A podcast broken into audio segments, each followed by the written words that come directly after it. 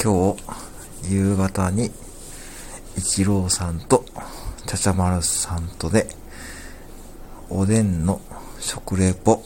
コラボライブをやるために近所のセブンでおでんを買ったのはいいのですがその時に皆さん信じられないかもしれませんが外国人の店員さんが私の方を見て